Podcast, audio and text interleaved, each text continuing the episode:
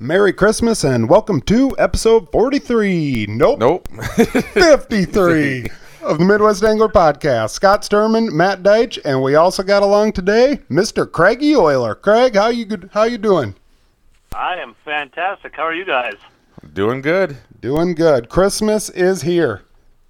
Yes, it is. I'm uh You know, it's funny how fast Christmas sneaks up on a guy. I uh, had to finally buy my wife's Christmas present here a couple days ago because Christmas is next week.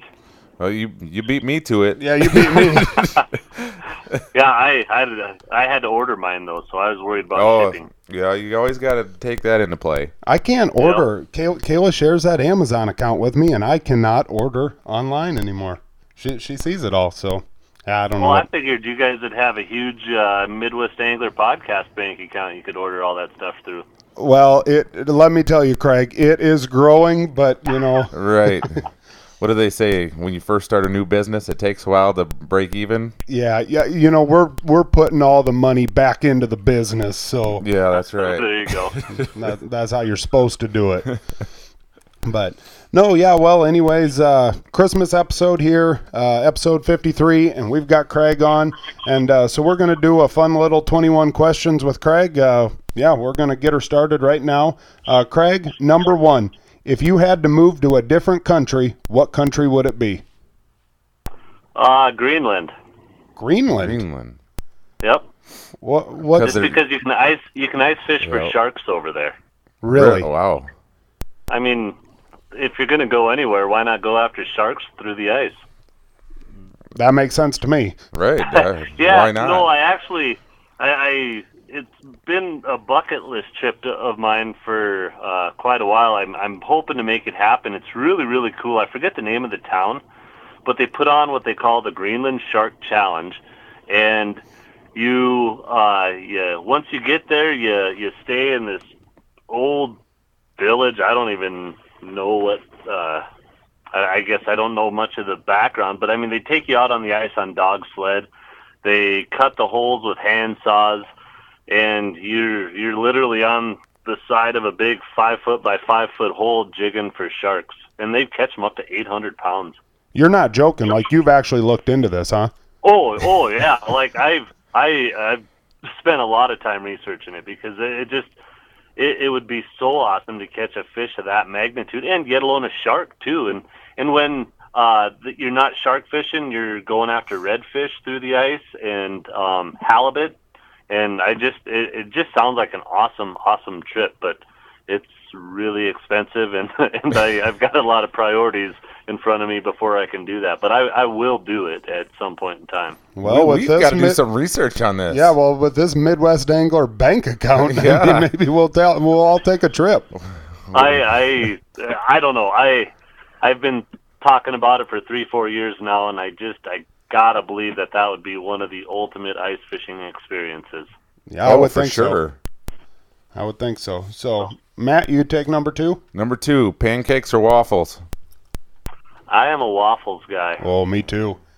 Oh, yeah. Yeah, no, I got to have waffles, and I got to have butter in every square of the waffle, and uh, uh, not an overabundance of syrup, but there needs to be plenty of syrup on them, too. Have you ever had peanut butter on a waffle? Oh, yeah, I betcha. Oh, my and, gosh. And, like, and syrup that's on my... top of peanut butter? Yeah, oh, for sure, for sure. Okay, yep. Oh, that's my new, yep. that is my jam. Like, I've been, been getting them, like... I, I specifically, if I'm going to travel, I seek out a hotel that's got waffles on the continental breakfast. And those waffles, yeah. Got to. So, so do you bring your own peanut butter? No, they've they've all had them. So. Oh, really? Yeah, it's worked out pretty good. That's awesome. Yeah. All right, number three, Craig, underwater camera, yes or no? No. Uh, well, let me. Can I two-part that one? You bet. You go. Um, I learned an absolute ton by using an underwater camera, uh, and that's a lot of uh, the stuff I learned I still use to this day, but um, now I just don't fish with them because I almost feel like they're an anchor. I run and gun so much that just to take the time to set up the camera and do all that stuff, it just it, it, it slows me down, or it prevents you from moving when you think you need to move. But uh You know, back in the day, um, So I bought my first Vexilar when I was in college. Um, I didn't. I, I went out fishing with a buddy that had one, and I just thought that was the ticket. So I didn't drink beer for like a month and a half, so I could save enough money to buy an old Vexilar F L eight.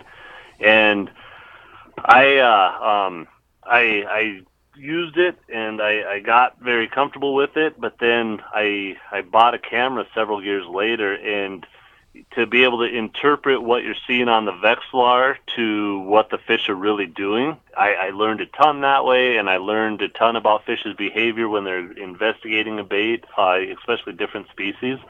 Um, but now I, I know it's uh, probably ignorant for me to say it, but I feel like I learned everything I could with the camera, so I, I don't bother with them anymore. Um, if we're out fishing a new body of water and, and we're looking for a weed line or something like that, we'll drop it down, but uh, by no means do I fish under one. Right, just just using it as a tool, and then and then you set up with a Vex.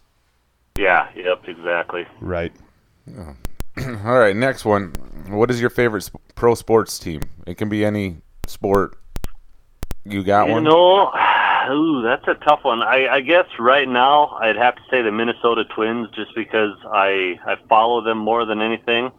Um, growing up, I was a Chicago Bulls fan, a um, a diehard Michael Jordan fan, and in my entire life, I've been a Miami Dolphins fan. But man, they're making it tough for me to like them a lot, you know. And it just and and you know, Scott, I mean, they they're a tough team to stay loyal to because I, they're so bipolar. It's, it's horrible. Yep, yep, no doubt hey, about I'm a, it. So, I'm a Vikings fan. Don't talk to me about bipolar. Well, you got more yeah, than three yeah, wins. Yeah, you know it all too well, too. But, yeah, you know, I mean, I, Scott, I don't remember if I told you how I became a, a Dolphins fan, but it, it's kind of a funny story. The it, mug, uh, or, or wasn't it a mug, or you got something that was supposed to be Dan Marino's, wasn't it? Well, so with my dad working at the, the Boys Club in Rapid City, um, at in, you know, the, I don't even remember what year it was, but my dad wasn't the executive director at that time. And, and, uh, so they, they've got a ton of Miami Dolphin stuff because a former employee moved to Florida, worked at a Boys Club there, got a bunch of cups and shirts and caps. And, and my dad asked if he could bring some of the stuff home to me. He asked his, uh, the then executive director, and And the guy says, well, yeah, for sure. And so he grabs one of the cups and signs it to Craig from Dan Marino. And it was Marino's rookie year. And I just, I worshipped this cup. I mean, when I went to college, that thing was mounted proudly up on my desk. And it wasn't until I was like twenty-five years old, my brother told me it was fake. And, I mean, that was worse than finding out Santa Claus wasn't real. And, I mean, it that crushed me. And... But, you know, I, I mean, yeah, you got to love Marino and, and everything. So I, I'm still a Dolphins fan. But like I say, the past decade and a half have just been tough. After you found out that really, cup really wasn't tough. Real, it just ruined it. Yeah. That's probably when they started going bad then. That's probably the curse. Once I, once I it's the curse found of out the cup. The cup was fake, huh? That's, that's when Jay Fiedler started being quarterback and things just went down the tubes. Yeah, no so, kidding. So how many pairs of Isotoner gloves do you own? uh, none anymore. I burned them all. All right, Craig. What brand of electronics do you use on your boat? On my boat, I have Lowrance. Lowrance? All Lowrance stuff, front and back and middle. And, um, you know, for no reason other than uh, it's what I started off with. It's what I'm comfortable with. Um, I, I, uh, I'm not loyal to anything in particular, really. Um, I do, I have a feeling if I were to do it all over again, I probably would go Humminbird though, just because I think their mapping is a little bit better. Yep. Um, but you know, like I say, it's, it's what I've got now and it's what I'm used to. And, and that's part of, uh, you know, having good electronics is being comfortable around them and knowing how to navigate the screens and all that stuff. And, at this point, I don't know that I would ever switch just because I, I'm used to my Lowrances, but, um, yeah, not really loyal one way or the other, that's for sure. Right. Good answer. All right. I didn't make that up either. Oh. Would you rather go to a concert or to a movie? Movie. Um, not a huge fan of crowds. I, I mean, I don't mind them. Like, and you know, it's funny. It, it's maybe it's just uh, the kind of crowds that go to concerts. I don't know. It just I, I go to a few here and there, but I definitely don't seek out going to concerts. But uh, movies, you can, I don't know, sit there and relax a little bit more. What was the last concert you went to? Uh, what was the last concert? My daughter and I went and saw Sugar Land. Really? Uh, last year. That was a good concert. I believe that. Mm-hmm. Yeah. Then the one before that was my wife and I went to Dave Matthews Band in Colorado, and that was interesting. I bet. When you oh, said yeah. Dave Matthews Band, and then you then you threw Colorado, Colorado in there. Yeah, yeah. I, I, I didn't know the reference, but he kept saying how good it smelled there. I'm not sure what he meant. Yeah. Well, you're lucky you didn't get a piss test at work. yeah, yeah, very lucky. All right, Craig, what's your go-to panfish jig this time of year, uh, ice season, go-to panfish jig?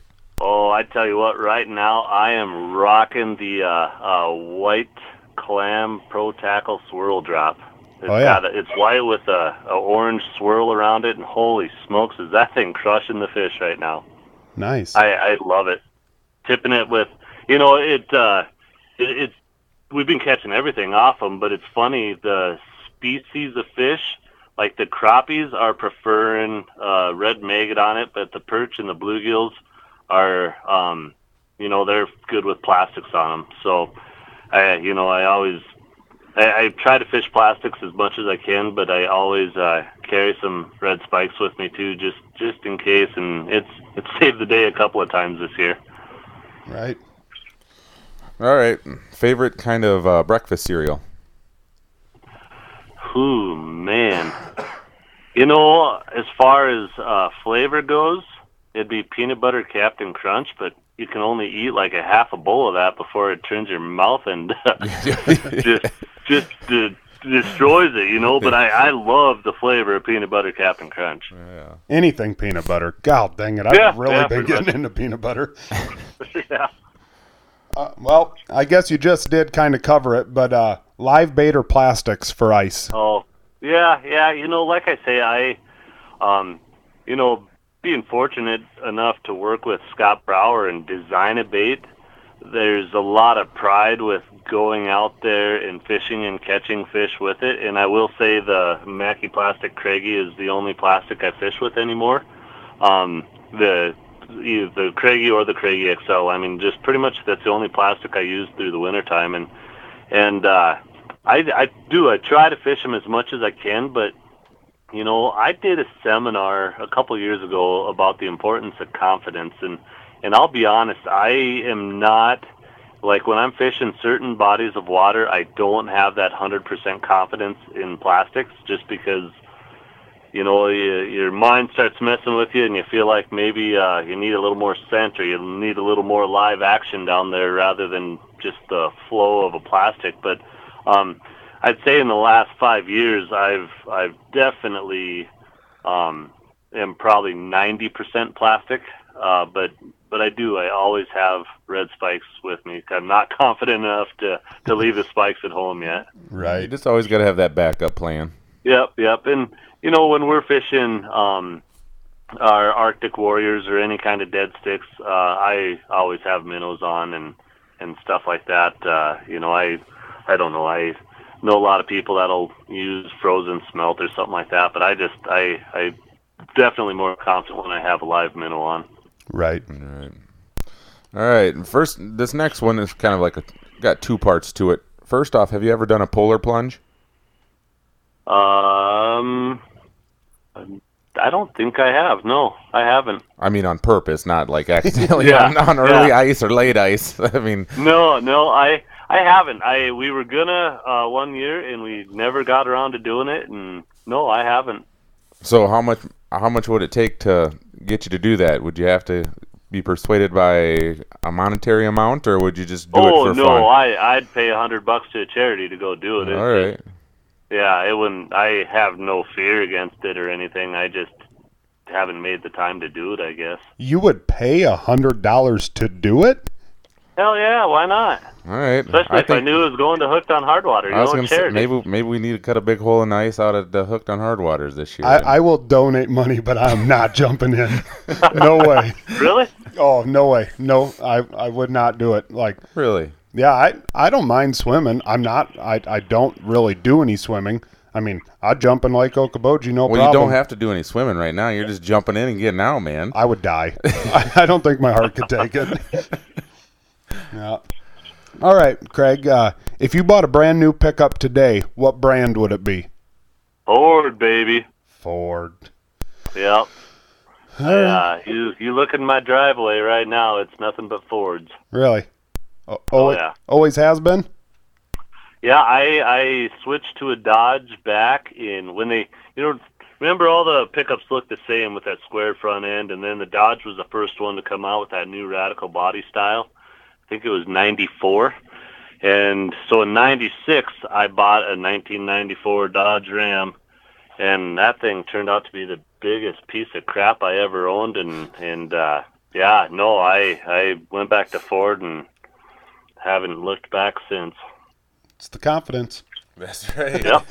Yeah, that's exactly it. All right, one one uh, type of line for the fishing line for the rest of your life. You choosing fluoro, mono, or braid? Every rod I have right now has fluorocarbon on it. Does it? Really? Yep. Yep. What? And I, I use the uh, the Clam Frost Line. Um, I.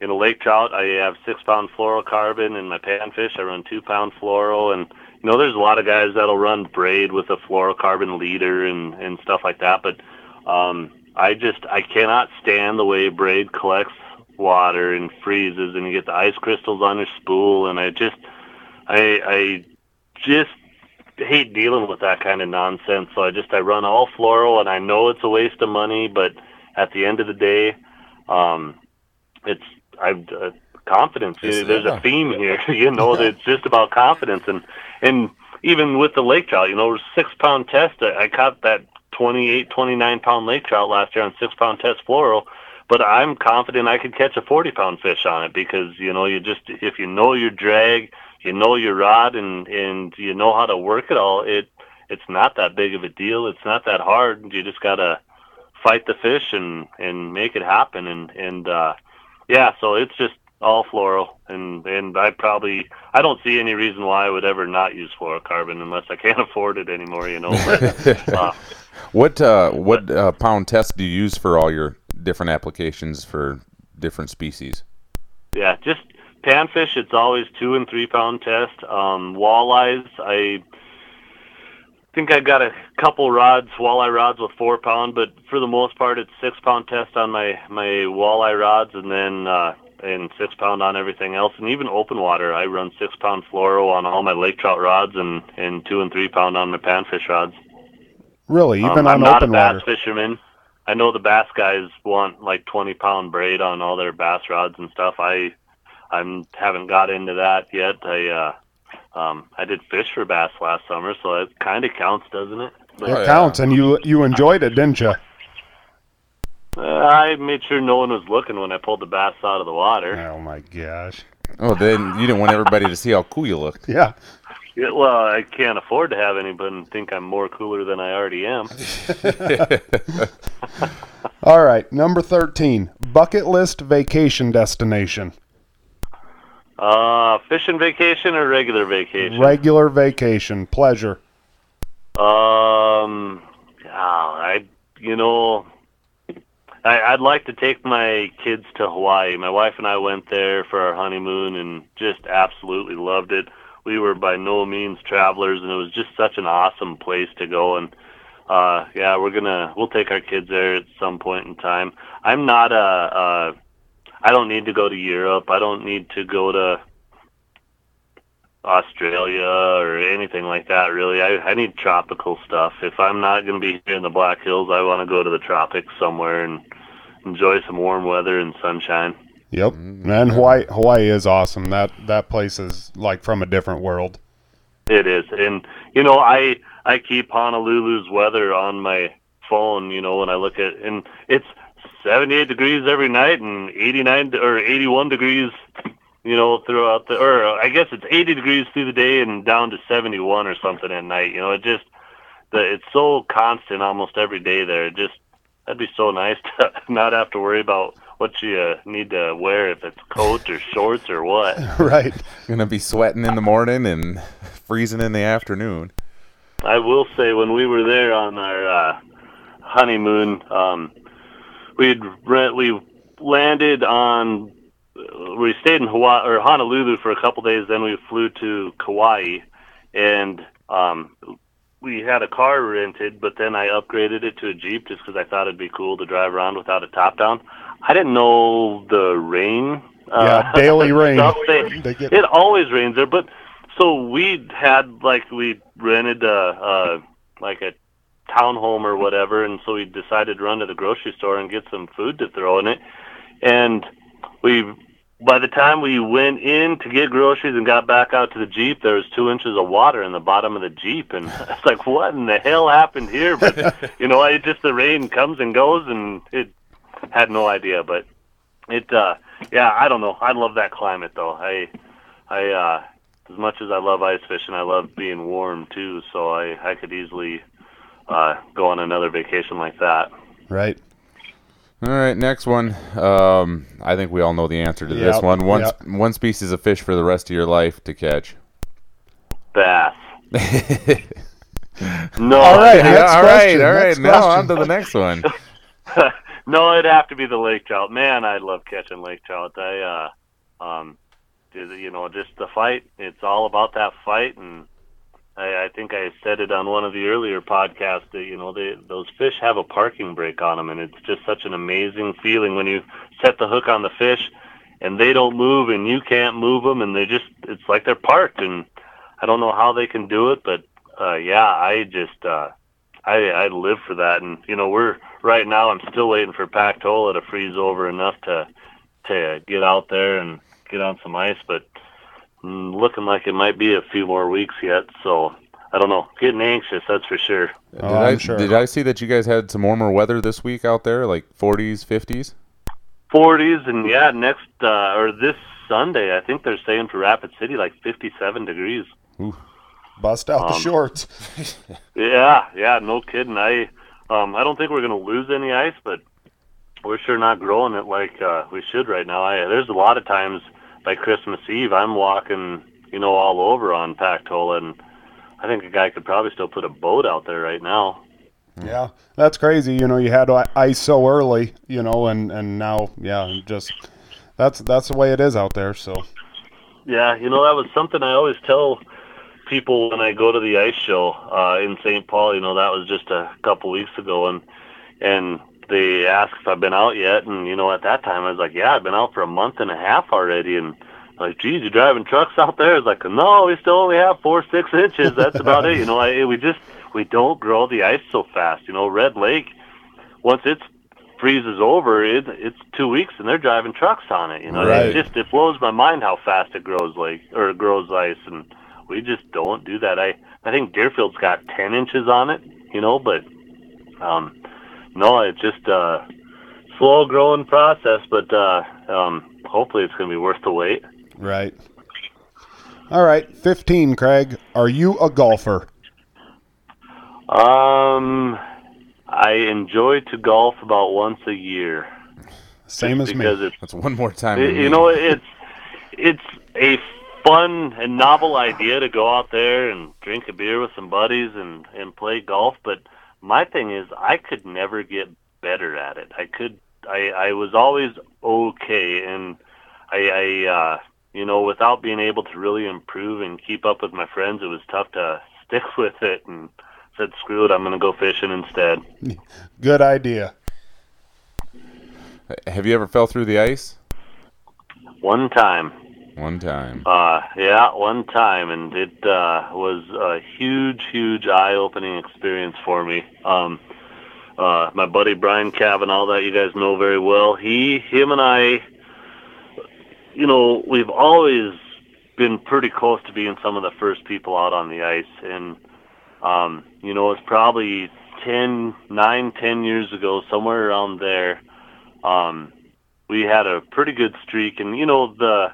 the Facebook thing wasn't super huge in the ice fishing world yet, but there's still, you know, I had started Isoholics Anonymous back then and starting to get a little bit of a following on that. And so I thought, um, you know, we'd, it'd be cool to always be the first ones. And we were those idiots, you know, getting out as close to the open water as we could so we could get a picture for it, just to, to raise some controversy and, and, uh, you know, just definitely pushing our, our luck with it. And so, uh, we were up on, uh, Horse Thief Lake. It's, uh, down below Mount Rushmore, and we were fishing a lot. We found a, a cove with some really good ice, and, and we were catching some small perch and bluegills. And I said, man, if I could get out there just a little bit further, I know there's some crappies in this one spot. And so I'd inch my way out and a little bit further. And before I know it, I got to where I wanted to be. And so I punched a hole and started fishing. And I was just getting ready to, to call it quits because of the ice. I mean, we're on like an inch of ice. And so it was just starting to sketch me out a little bit, and then I caught a crappie, and that was the worst thing that could have happened because now I'm hooked. You know, I got to stay here and catch it. Well, you know, I catch a couple more crappies, and then all at once I look down, and my there's water coming up around my boots, and I, I wasn't smart enough to pay attention to what was going on, and and uh, all at once I was like, uh-oh, this isn't going to be good. So I started walking away, and it just started, you know, like a cartoon, started breaking out from underneath underneath me, and I went in, and I was in like twenty foot of water. Mm. Um, but uh, I, I was able to catch myself on the sides and hold it, and I had the wherewithal to put my rod on my Vexilar and slide my Vexilar to the shore. And so then Brian, you know, seen me, and I, you know, there was no float suits. There wasn't really, I mean, I'm sure the picks were out, but, you know, there wasn't just that movement of teaching people ice safety, and so I didn't have picks on me.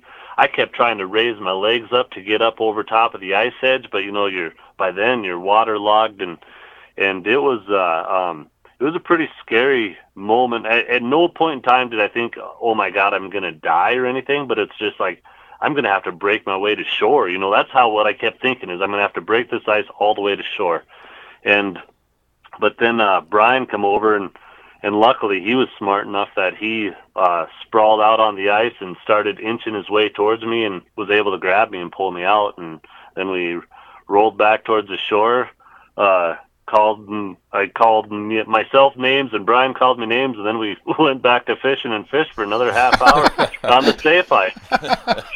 Oh, God, that's awesome. Uh... Yeah, you know, and and I'm not proud of it, but I'm glad that happened to me because it it was like in that moment, you know, here I've got a three-year-old daughter. My wife was uh, pregnant with our uh, son, and I thought, you know, this is not how I want my legacy to be, is I abandoned my wife and kids, uh, you know, because I'm being a dumbass. So I, uh, I from that point on, it, it was just, I took it, uh, the ice conditions a lot more serious, and I, I just, I don't push my luck because I don't ever want to do it again. Ain't no telling what Craig Oyler will do for a crappie. Yeah.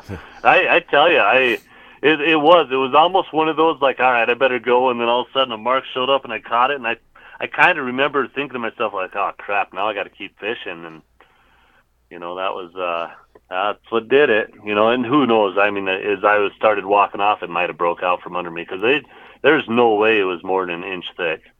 Yeah, that no, that ain't good. No, no, just dumb. Just absolutely dumb. All right. Uh, seventeen. What was your favorite subject in school?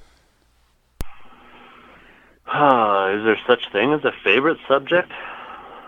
I don't know. Matt, Matt. when, when Matt was in high school, we had a fishing class in our school.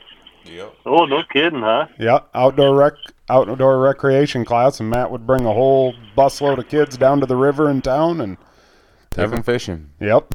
Yeah, that is really, really awesome. Yeah, no, I, you know, I was one of those kids that um, always had the smarts. I just didn't care, you know, and and that was the common theme on my report cards was Craig is very smart, but he doesn't apply himself, and. And uh, um, to say I had a favorite, I, I just, gosh, socializing. I was just always a, kind of a class clown, and and uh, just having fun with everyone. And um, yeah, I, you know, we did have uh, like a forestry class that I took, and we, um, well, I, I guess if I had to say favorite, that would probably be it. But it, you know, it was just a lot of outdoor stuff, and and we did uh, we raised a turkey egg, or hatched a turkey egg. And, um, you know, so we kind of raised this turkey in class. And then at the end of the school year, I asked the teacher what she was going to do with this turkey. And she says, well, I'll probably take it home and butcher it. And I was like, well, can I have it? And she's like, if you seriously want it, go ahead. And so I took it home, and I was like, surprised my parents with a pet turkey. And that thing would follow me around the yard like a dog. And if I started, if I started running, it would gobble at me and chase me. No kidding. And, yeah. And, Then, uh, um, you know, then when I went off to college, we, we ended up giving it to one of our local petting zoos. But, yeah, it was kind of a cool little pet to have for a summer. What was That's his a, name? But I don't know. I hmm, I don't know if I named it. Oh, that's yeah. a lie. You had a name for it. No, I, I if I did, I don't remember. I had two rabbits, and they were named Nike and Jordan. Really? Yeah. But I don't remember if I named that turkey or not. Huh. Dinner. Uh, oh, I, I named it was dinner. Going along with the falling through the ice, have you ever fallen out of the boat? No, I haven't. Huh. Um, I am not a great swimmer. I mean, I, I think I could stay afloat for a while, uh, so I really don't ever want to fall out of the boat. Um, but yeah, no. Thankfully not. Well, that's good then. uh, yeah. Does pineapple belong on pizza? Absolutely. Really? Oh, I, yeah. I used, oh, yeah. I used Love to be... Love Hawaiian pizza. I used to be way for it. Like, man, that was my favorite. And I don't know, like, here about three, four years ago, I just really went away from that. I'm a fan of just cooked pineapple in general. You know, it doesn't even have to be on a pizza. You know, sometimes you cook a ham and it's got the pineapples in it. I love that cooked pineapple. If you ever come to Rock Rapids, we're going to take you down to Fiesta Brava, and they've got a Hawaiian fajita. Oh, my dear. Ooh, Ooh it's so good. It is so that good. good. Have, have you ever been into the Carnival Brazilian Grill? I haven't. Oh, they have that pineapple, that like cinnamon honey pineapple that they shave off right there at the table. That's that's pretty good stuff. Oh, really? Huh. Oh, yeah. Yeah, no, I haven't. All right. All right. Uh, now you're, what's your favorite way to cook fish? I go back and forth. Uh, my wife and I have a pretty mean baked fish recipe. Um, but at the end of the day, it's really tough to beat a, a beer batter fried fish. You know, I, I mean, it, it's just tough to beat that, but sometimes you get a little burned out on fried fish, knowing how unhealthy it really is for you. Um, one thing I have not got into yet is the air fryer. We've got one, but I just haven't found a good way to cook fish on it yet. Um, I imagine once I do that, it'll probably be a lot more of the battered stuff, but I just I haven't got that perfected yet. Have, have like when you're talking baked fish, you just use the fillets and put them on a sheet pan and bake them? Yeah, yeah. So, you know, just one of those glass, uh, uh, I don't even know what those, cake pan, I guess, right, or yep. something like that. And, and yeah, it's uh, it just butter and seasoning. Um, you know, we've got some different seasonings we throw on it. You always got to have some lemon pepper in there. And then we make a, a homemade tartar sauce. And, yeah, it's uh, really, really good. Have, have you but, ever have you ever had, like, taken a bigger northern and baked it whole? No, I oh, haven't. My grandma used to do that for us. You take stuffing and stuff it with stuffing, and you just sit there and pick it off the bone right off there as you ate, and you'd add a little dish of butter, dip it in butter. Really? That's probably the best way I've ever had northern. Huh. Yeah, I've never never even heard of that. I've I pickle the hell out of northern, so man, I love pickled northern. Me too. Not the onions, though. Just the just the fish. Just, just the fish part. Oh, yeah. I'll do the onions and everything. It's all good. Yeah. All right. Last but certainly not least, number twenty-one, favorite flavor of ice cream. Ooh. You know, I would probably have to say, like, that, uh, what is that, a buttered pecan or something like that? That's a good choice. Buttered pecan? Yeah. Really? That's, yeah, I'm not, a, you know, I'll take that back. It's got to be vanilla, because you can have vanilla ice cream with anything. Um, and I'm just not a chocolate guy at all. Um, strawberry, no. Yeah, it's got to be either vanilla or butter pecan. But but the thing with vanilla is that, you know, you said you can have it with every anything, but that's the thing with vanilla. You have to have it with something. Otherwise, it's just vanilla. Oh, and I'm good with that. Yeah. No, I'm just looking uh... at Scott's face over here right now, and uh, Scott, I don't know. I mean, I'm I'm a semi-professional ice cream eater, and I just I don't even take vanilla as an honest answer. Really? Oh yeah, I I, I mean, with, I like vanilla ice cream. I like vanilla with caramel and chocolate swirl, vanilla with cookie dough, vanilla with chocolate chips. Like, I mean, vanilla's all right, but it's got to have something. Mm. Well, yeah, well, I won't hold it against you, but yeah, don't hold no, it against I, me. Yeah, no, I I don't know. I uh, grew up. That was always kind of the treat after dinners. You pull out the half-gallon pail of Schwann's vanilla ice cream, and you throw it in the bowl, and you just have some vanilla ice cream. Yeah. yeah. And I had a lot of it. Yeah. Well, I guess with Great. that uh, twenty-one questions, uh, we, we did a little talking of fishing, but uh, back to the Black Hills, Craig. How how are the lakes doing out there? Do most of them all have ice on it besides Pactola, or, or how are they doing? Yeah, yep, they're all iced over. A guy definitely wants to use caution just venturing out there. Um, even Ormond Dam, the one up north, that's that's our biggest lake in our area. Um, it's froze over, and, and they're saying they're finding a pretty consistent six inches, but I wouldn't say you could just go anywhere you wanted. But and they're starting to catch some walleyes out of there too, so so that's good. Um, down south, Angostura, I think is froze. I really haven't heard any reports. Um, as soon as it does freeze up, uh, I want to get down there. We had a day last year where between five of us, we figured we caught three hundred walleyes mm. and even some up to twenty-eight inches. So, I mean, it was just a, one of those days we walked, when we're walking off the ice, we're like, we are never going to have another day like this. But I, I mean, I'm willing to take a close second because it was that phenomenal, you know? Um, so I'm ready for that to go. Uh, but like all the hills lakes besides Pactola are pretty much good to go everywhere. Um, I haven't been out uh, myself to check them all, but um, I know Stockade, they're driving machines all over it, and sounds like there was even a vehicle out on Sheridan Lake today. So um, it, it was there's this one local dude, he's got a, a Zuzu Trooper, and he pulled everything out of it but the driver's seat. So it's as light as it could possibly be, and that's his ice fishing rig, and he's willing to drive it on eight, nine inches of ice. So, um, yeah, other than that, uh, you know, the as far as the bite goes, it's uh, this is shaping up to be one of the better years um, we've had. I mean, hopefully it continues. The panfish bites on all the white lakes are just, just on fire. Uh, Scott, you know Oakley pretty well. Yeah, Oakley was, was messaging out, uh, me this morning, and he said it's crazy. Yeah, yeah, you know, so he was out the, what was it, Monday and yesterday. On Monday, he figures he caught over two hundred fish. Yesterday, he took a clicker with him, and he caught one hundred nine fish. And, I mean, they're nice-sized bluegills and getting some crappies and perch. And, I mean, it, it just, I haven't seen a bite like this fired up, you know, in a long time, so... If it continues, it uh, uh, once we get a little more mobility with machines, it it should be a pretty banner year.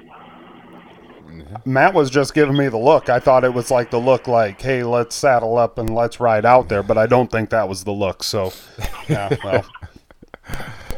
Well, what was the look, Matt? We'll get out there. All right. Well, you guys need to uh, get out here before Hooked on Hardwater. I mean, yeah. That's the plan. I, I, Are you guys planning on it? It'd be great to have you out. And I always um, hold I always hold these guys back because I gotta work. I don't have any more personal days left for the rest of the year for other reasons, and these guys are always want to leave on a Friday or something like that, and they gotta wait for me. Well, I uh, I I have a solution to that. Let's, I can't quit. Let's hear it. Scott, don't bring Matt. Oh, yeah. I told him that. I said, you guys just go. I can drive out early. Yeah. Drive out late. No, uh, we'll... no that's, uh, that's a bummer. I, uh, I appreciate you being a teacher, Matt. I, there, that's something there's no way I could ever do. And, you know, I know a lot of people give you grief about having summers off, but holy cow, what a pretty strict schedule you guys have throughout the school year, and and uh there's not a lot of people that could stick that out, so I uh um I admire you, man. Well, I appreciate that. Yeah, I, I could be a teacher for about three days and then I'd go to jail. Yeah, really. Yeah, no, as I say, I admire you. I'll text you fishing pictures tomorrow, too. Just so you know. Oh, I know. We get out at one o'clock, so. Well, okay, you know, with this being Christmas season, you know, our Christmas episode, what what's on Craig Oyler's Christmas list? Like my wish list? Yeah. yeah. You know, the one thing that I was hinting at that I uh, don't tell my wife, I, I guess I won't tell her about this episode until after Christmas, but I was hinting at getting heat for my side-by-side. Really? And I, I hinted at it for, oh, pretty solid week or two, and then just out of the blue she said, oh, my boss is wanting to buy a side-by-side, what year is ours? And I don't know, that kind of ah. makes me think that she's looking into it, so I hope that's what I'm getting is uh a heat from a side-by-side. Heck yeah. So nice. That's there. Really, you know, I'm I'm probably the the worst person to Christmas shop for, because I don't have the patience to wait till Christmas to get something, so I usually just go get whatever it is I want. And um you know, I I don't know, I hopefully uh I'm not too much of a pain for my wife, but having heat in the the side-by-side would be pretty darn nice. I know that. That'd be awesome. Are you gonna are you gonna drill the holes in the put the holes in the floor like some of these guys are doing now, so that you don't even have to get out, you can just fish right out of the side-by-side? No, no, because I'd probably lose my kid through it at some point in time. Drive, driving fifty across the lake, and there goes Trevor out the hole. Hey, it, it doesn't matter where a hole is on the lake. He'll find it with his foot, so I'm sure he's bound to figure it out or fall through it in the side-by-side. I was that way all the time when I was younger.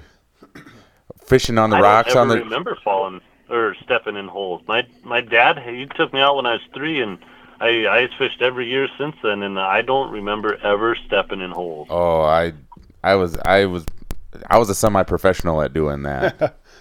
Well, I was just thinking, you know, as I said that, I'm dating myself. It was all uh, hand augers back then, so there wasn't near the amount of holes on the ice. So that's probably part of the problem too. That could just be a lot more holes in the lake. Yep. No, well, uh, you know, I, I was just thinking here, Craig, uh, I think we're at like forty-three minutes in, but uh, we're going to have you on again at some point for the turkey and mountain lion story. Oh, man. You don't want to hear it right now? Yes, we do. Yeah. Yes, we do. We got to hear right. This one. Well, see, the bad part is you kind of blew it already, though, because you, you already know the punchline. But I'll start it anyway. You want me to go back and you want me to go back and edit that out? No, no. It's just more intriguing this way, maybe. We'll we'll ask the audience how which way they like it. All right.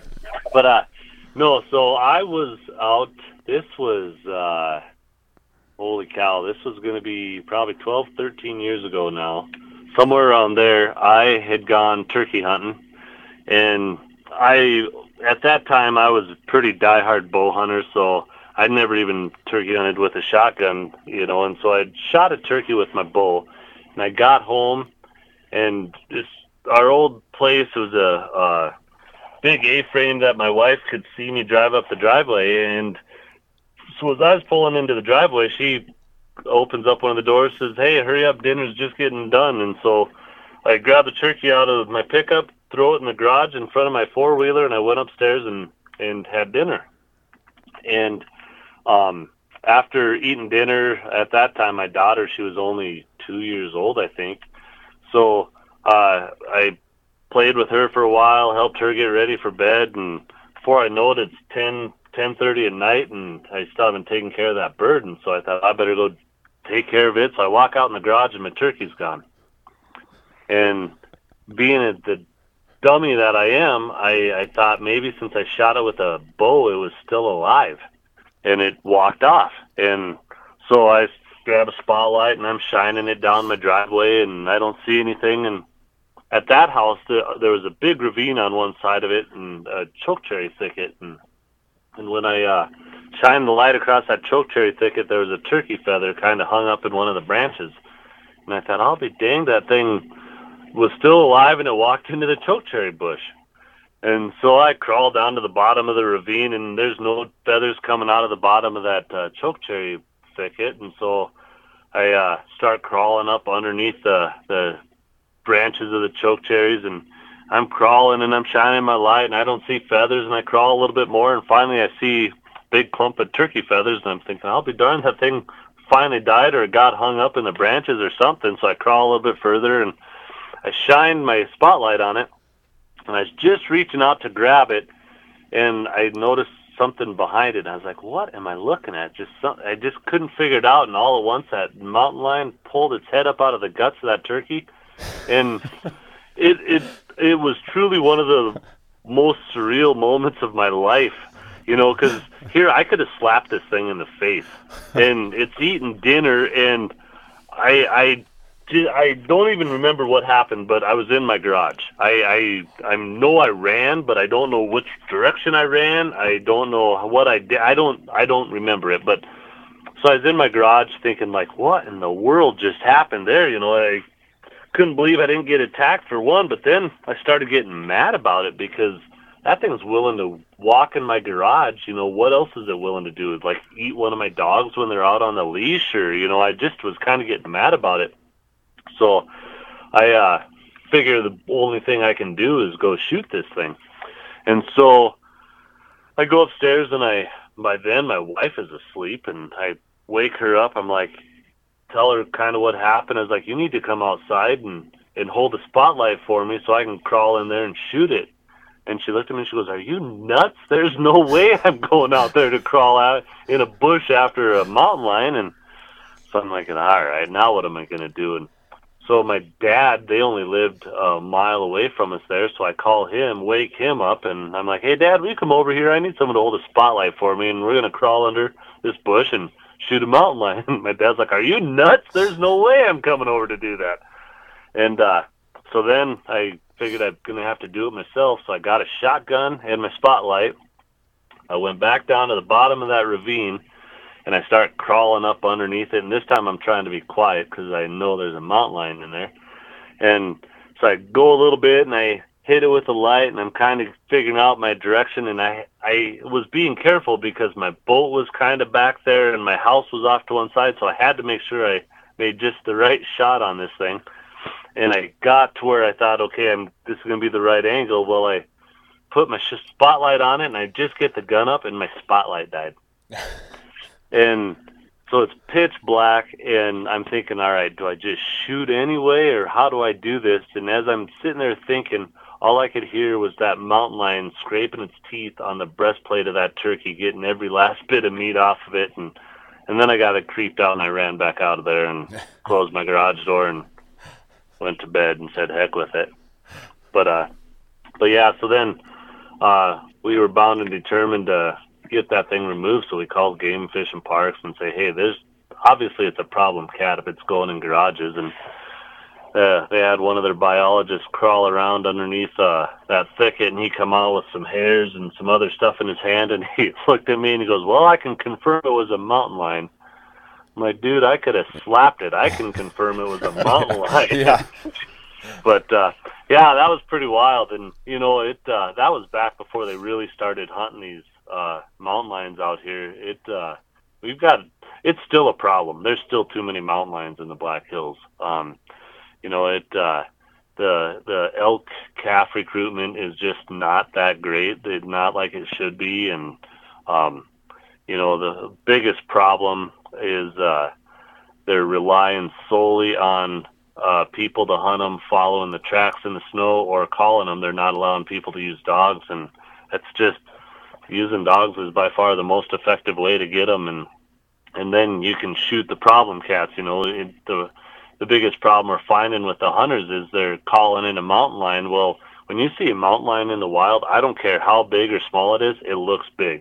It's oh, yeah. Because it's yeah. such an intimidating animal, they look big. And, and uh, yeah, so, you know, they're, people are shooting these juvenile cats because they look big at the time, but they're not big cats. And if they can use dogs, then they can, you know, shoot the males. If it's a male, they can tell if it's a, a bred female or if it's a female with kittens. You know, I mean, they can identify all that stuff if it's up in a tree. And so hopefully one day we'll uh, get that figured out. But um, until then, we're just going to have to worry about them stealing our turkeys. that that that might be, well, I don't think it's any might. That that's the best story we've ever had on this podcast. Oh, that's crazy. You know, so so then I, I know we're getting long on this podcast. But, hey, let's keep uh, it going. Yeah. Well, just a couple years ago, I was out uh, working outside, and I look over and I see something moving around underneath my boat. I'm like, what the heck is going on? And uh, it was a baby coyote. And I'm like, what? I've never even seen a baby coyote before. So I kind of sneak over to it, and I start filming it. Well, the thing comes up, starts sniffing my boots, and then it walked into our garage and took a nap underneath my kid's bike. And, I mean, I've got video of this thing walking in the garage. I got pictures of it underneath the bike and everything. And, and I was telling someone about it. And uh, and then I told him the mountain lion story. And he just said, you know what the moral of the story is, right? I'm like, no, what? He goes, close your damn garage door. Like, oh, okay, yeah, you're probably right. I remember when you had those pictures of that uh, baby coyote on Facebook. I tell you what, I am so mad at myself for not just closing the door with it inside and keeping that thing as a pet, because I didn't know that they would make a good pet, but I heard they're like some of the most awesome pets you'd ever have. And man, it'd be cool to walk into Cabela's with my pet coyote. Right. But then you'd probably have to worry about people shooting it when it's outside too. So I don't know. It would have been cool to keep it, but and it was so cute. Man, it was a cute little guy, but um. we just let it wander off into the woods again. That is cool, though. That is cool. Yeah. So. so. Yeah, no, that's all I got for wild animals in my garage stories anyway. Well, we'll come up with some different stories for the next time we have you on. You you definitely are our most regular guest, and, and I love that. So you know, I saw on Facebook today a picture of somebody with a catfish on their broken windshield, and they're like, yeah, ran into a catfish today when I was driving down the road. I could see something like this happen to you out there with all the bald eagles and everything like that. Apparently, an eagle was carrying a fish, half-eaten, and it dropped it as it was going, and it smashed into somebody's windshield. Really? Yeah. Yeah, I, I had heard about it. I haven't seen the pictures yet, but someone was telling me about that story, and that's wild. But, you know, it, I'm sorry, guys. I'm a storyteller, but I was out on Pactola.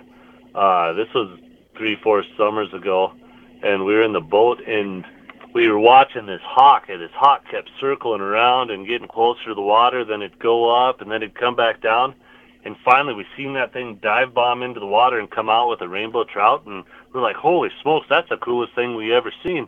Well, out of nowhere, this bald eagle comes and starts chasing that hawk, and finally that bald eagle squared up on the hawk and T-boned it mid-flight, made it drop the fish, and that eagle turned and went back down to the water and grabbed that fish before it hit the water and flew up into a tree and ate it. And my buddy Brian was with me, and we both watched this and thinking, holy cow, if we'd had video of that, yeah. that would have been the most spectacular thing. I, it was so cool to see it, but I, uh, man, if a guy could have had video of that thing, I mean, it's just almost unbelievable. But I wouldn't think an eagle would try to crash into another bird mid-flight, but you'd think they'd crash. But it uh, it was awesome. One time when I was up in uh, when I was up in Alaska, we were on this boat cruise because we were supposed to see bears on the on the shores of this lake or this river or whatever body of water we were on, and uh, there was a mama mallard with like, I don't know, six babies behind her, and this eagle started swooping down and slowly, one by one, picked off every single one of those, every single one of those baby mallards. And like, I mean, we're on this boat cruise, and I mean, l- there's ladies on there losing there. Like, I mean, it was not good. And, you know, I mean, I'll, I'll be honest, like, I felt bad, but I mean, that's nature, whatever. But I mean, that, that mama mallard, like, tried her hardest to right. fight off, you know, this eagle. And I mean, she would, like, she would truly, like, you know, go after this eagle as it would swoop down. And, like, that eagle had zero F's given. Like, I mean, it wow. was, it was taking those baby ducks no matter what. So how and, long would it take to eat one of them? Not very long. I mean, it's a little wow. snack. I mean, yeah, literally, like, I mean, it was, it'd go up in the tree, and I mean, within a minute, it was, it was coming back down. Wow. It, it would, oh, it would yeah. swoop one up, and it would get up into the tree, eat it, come right back down. And that mama's, like, you know, all these ducks are just going bananas, you know. The mama's trying to herd her babies, and they're going in every which direction. And, and I mean, that eagle's just like, yeah, just give me a second. Oh, here, here I come. And it turned into fast food. Yeah, that was like one of the craziest nature things I've ever seen. But so did you guys get to see many of the eagles out on Deerfield when you were up there? Well, we, yeah, yeah, there we, was one guy. I don't know what he was catching, rock bass or perch or something like that, and he would throw them out on the ice, like, twenty feet from his shack, and that eagle would swoop down right there on that point out, out of Gold Run. Yep, yep. A- and, uh, yeah, there was an eagle that sat right up in the in the tree that was on that point, and it would swoop down, and it'd pick up this guy's fish, and right back up it went. Yeah, yeah he- I'm sure those eagles love to see Deerfield freeze, because it's just a free meal every day for him then. Well, yep. he, when he brought us out there, he said, yeah, he goes, just remember, don't throw your fish on the ice when you guys catch them. And we we're just kind of like, we just kind of laughed about it, and we're just like, none of us had any clue what he yeah, meant. Yeah, we're like, what do you mean? He goes, well, if you leave your fish out on the ice, the eagles will come down and grab them. We're like, oh, okay. Yeah, that was yeah, crazy. Pretty cool. So, well... yeah, I guess, uh, yeah, we're closing in on an hour. Uh, that was that was an awesome podcast. Christmas episode. Uh, Craig, we wish you a Merry Christmas. Uh, listeners, we wish you a Merry Christmas. And, uh, yeah, hopefully we'll see you again next week for episode fifty-four. Yeah, well, thanks a lot for having me on, guys. I really appreciate you thinking of me for this. And, uh, um, yeah, sorry I get a little long-winded. Uh, hey, you know, if we wait two more minutes, we can make it a full hour. Oh, you got one more story? uh, you know, I uh, do you guys ever get out fishing on Christmas Day or once kids arrive? I, I had someone asking me about fishing Christmas Day, and it's like, man, I just, I think since I've been married, I've not fished on Christmas Day. No. I never have. We always used to, New Year's Day, we always had an annual trip with my dad and my grandpa and my brothers, and we'd go down to Okoboji and stuff like oh, that, sure. but... Yeah, no. Yeah, my, Chris. Oh, well, go ahead. Well, I was just going to say, my Sturman family, uh, every year for as long as I've been alive, gets together Christmas Day at noon. So, yeah, that's that kind of shoots that. I, I don't know. Maybe I've gotten out Christmas Day evening, but I don't think so. Yeah, you know, I was the youngest of three kids, so when my brother and sister were both married and I was the only one at home, you know, they would we would alternate Christmases. You know, one Christmas Day, they, my brother would be with us, and the next Christmas, next year, it would be with uh, his wife's family. And so on those off years, I had nothing going on on Christmas. So me and my buddies, we just go fishing, and it was nice because we had the lakes to ourselves. I bet. Yeah. Yeah. I mean, ninety-nine percent of the population is, is somewhere doing something with family, and it probably ain't fishing. Hopefully yeah, opening well, up fishing fishing gear. Yeah, I, I'm one of that ninety-nine percent now, so. Yeah. Well, that's that's what happens, uh, I think, when you get married and have kids, so. Yep, yep. Small price to pay. Yep, that's, that's right. right. So, well, I think we are officially, we're at fifty-nine minutes now uh, with an intro and with the uh, outro. We maybe Maybe we'll nail it right at one hour, just perfect, so. There you go, boys. Yeah, well, Craig, like I said, we appreciate it. Have a Merry Christmas. All the listeners, Merry Christmas. We'll see you again next week. Later. All right, thanks a lot, guys. See ya. See ya.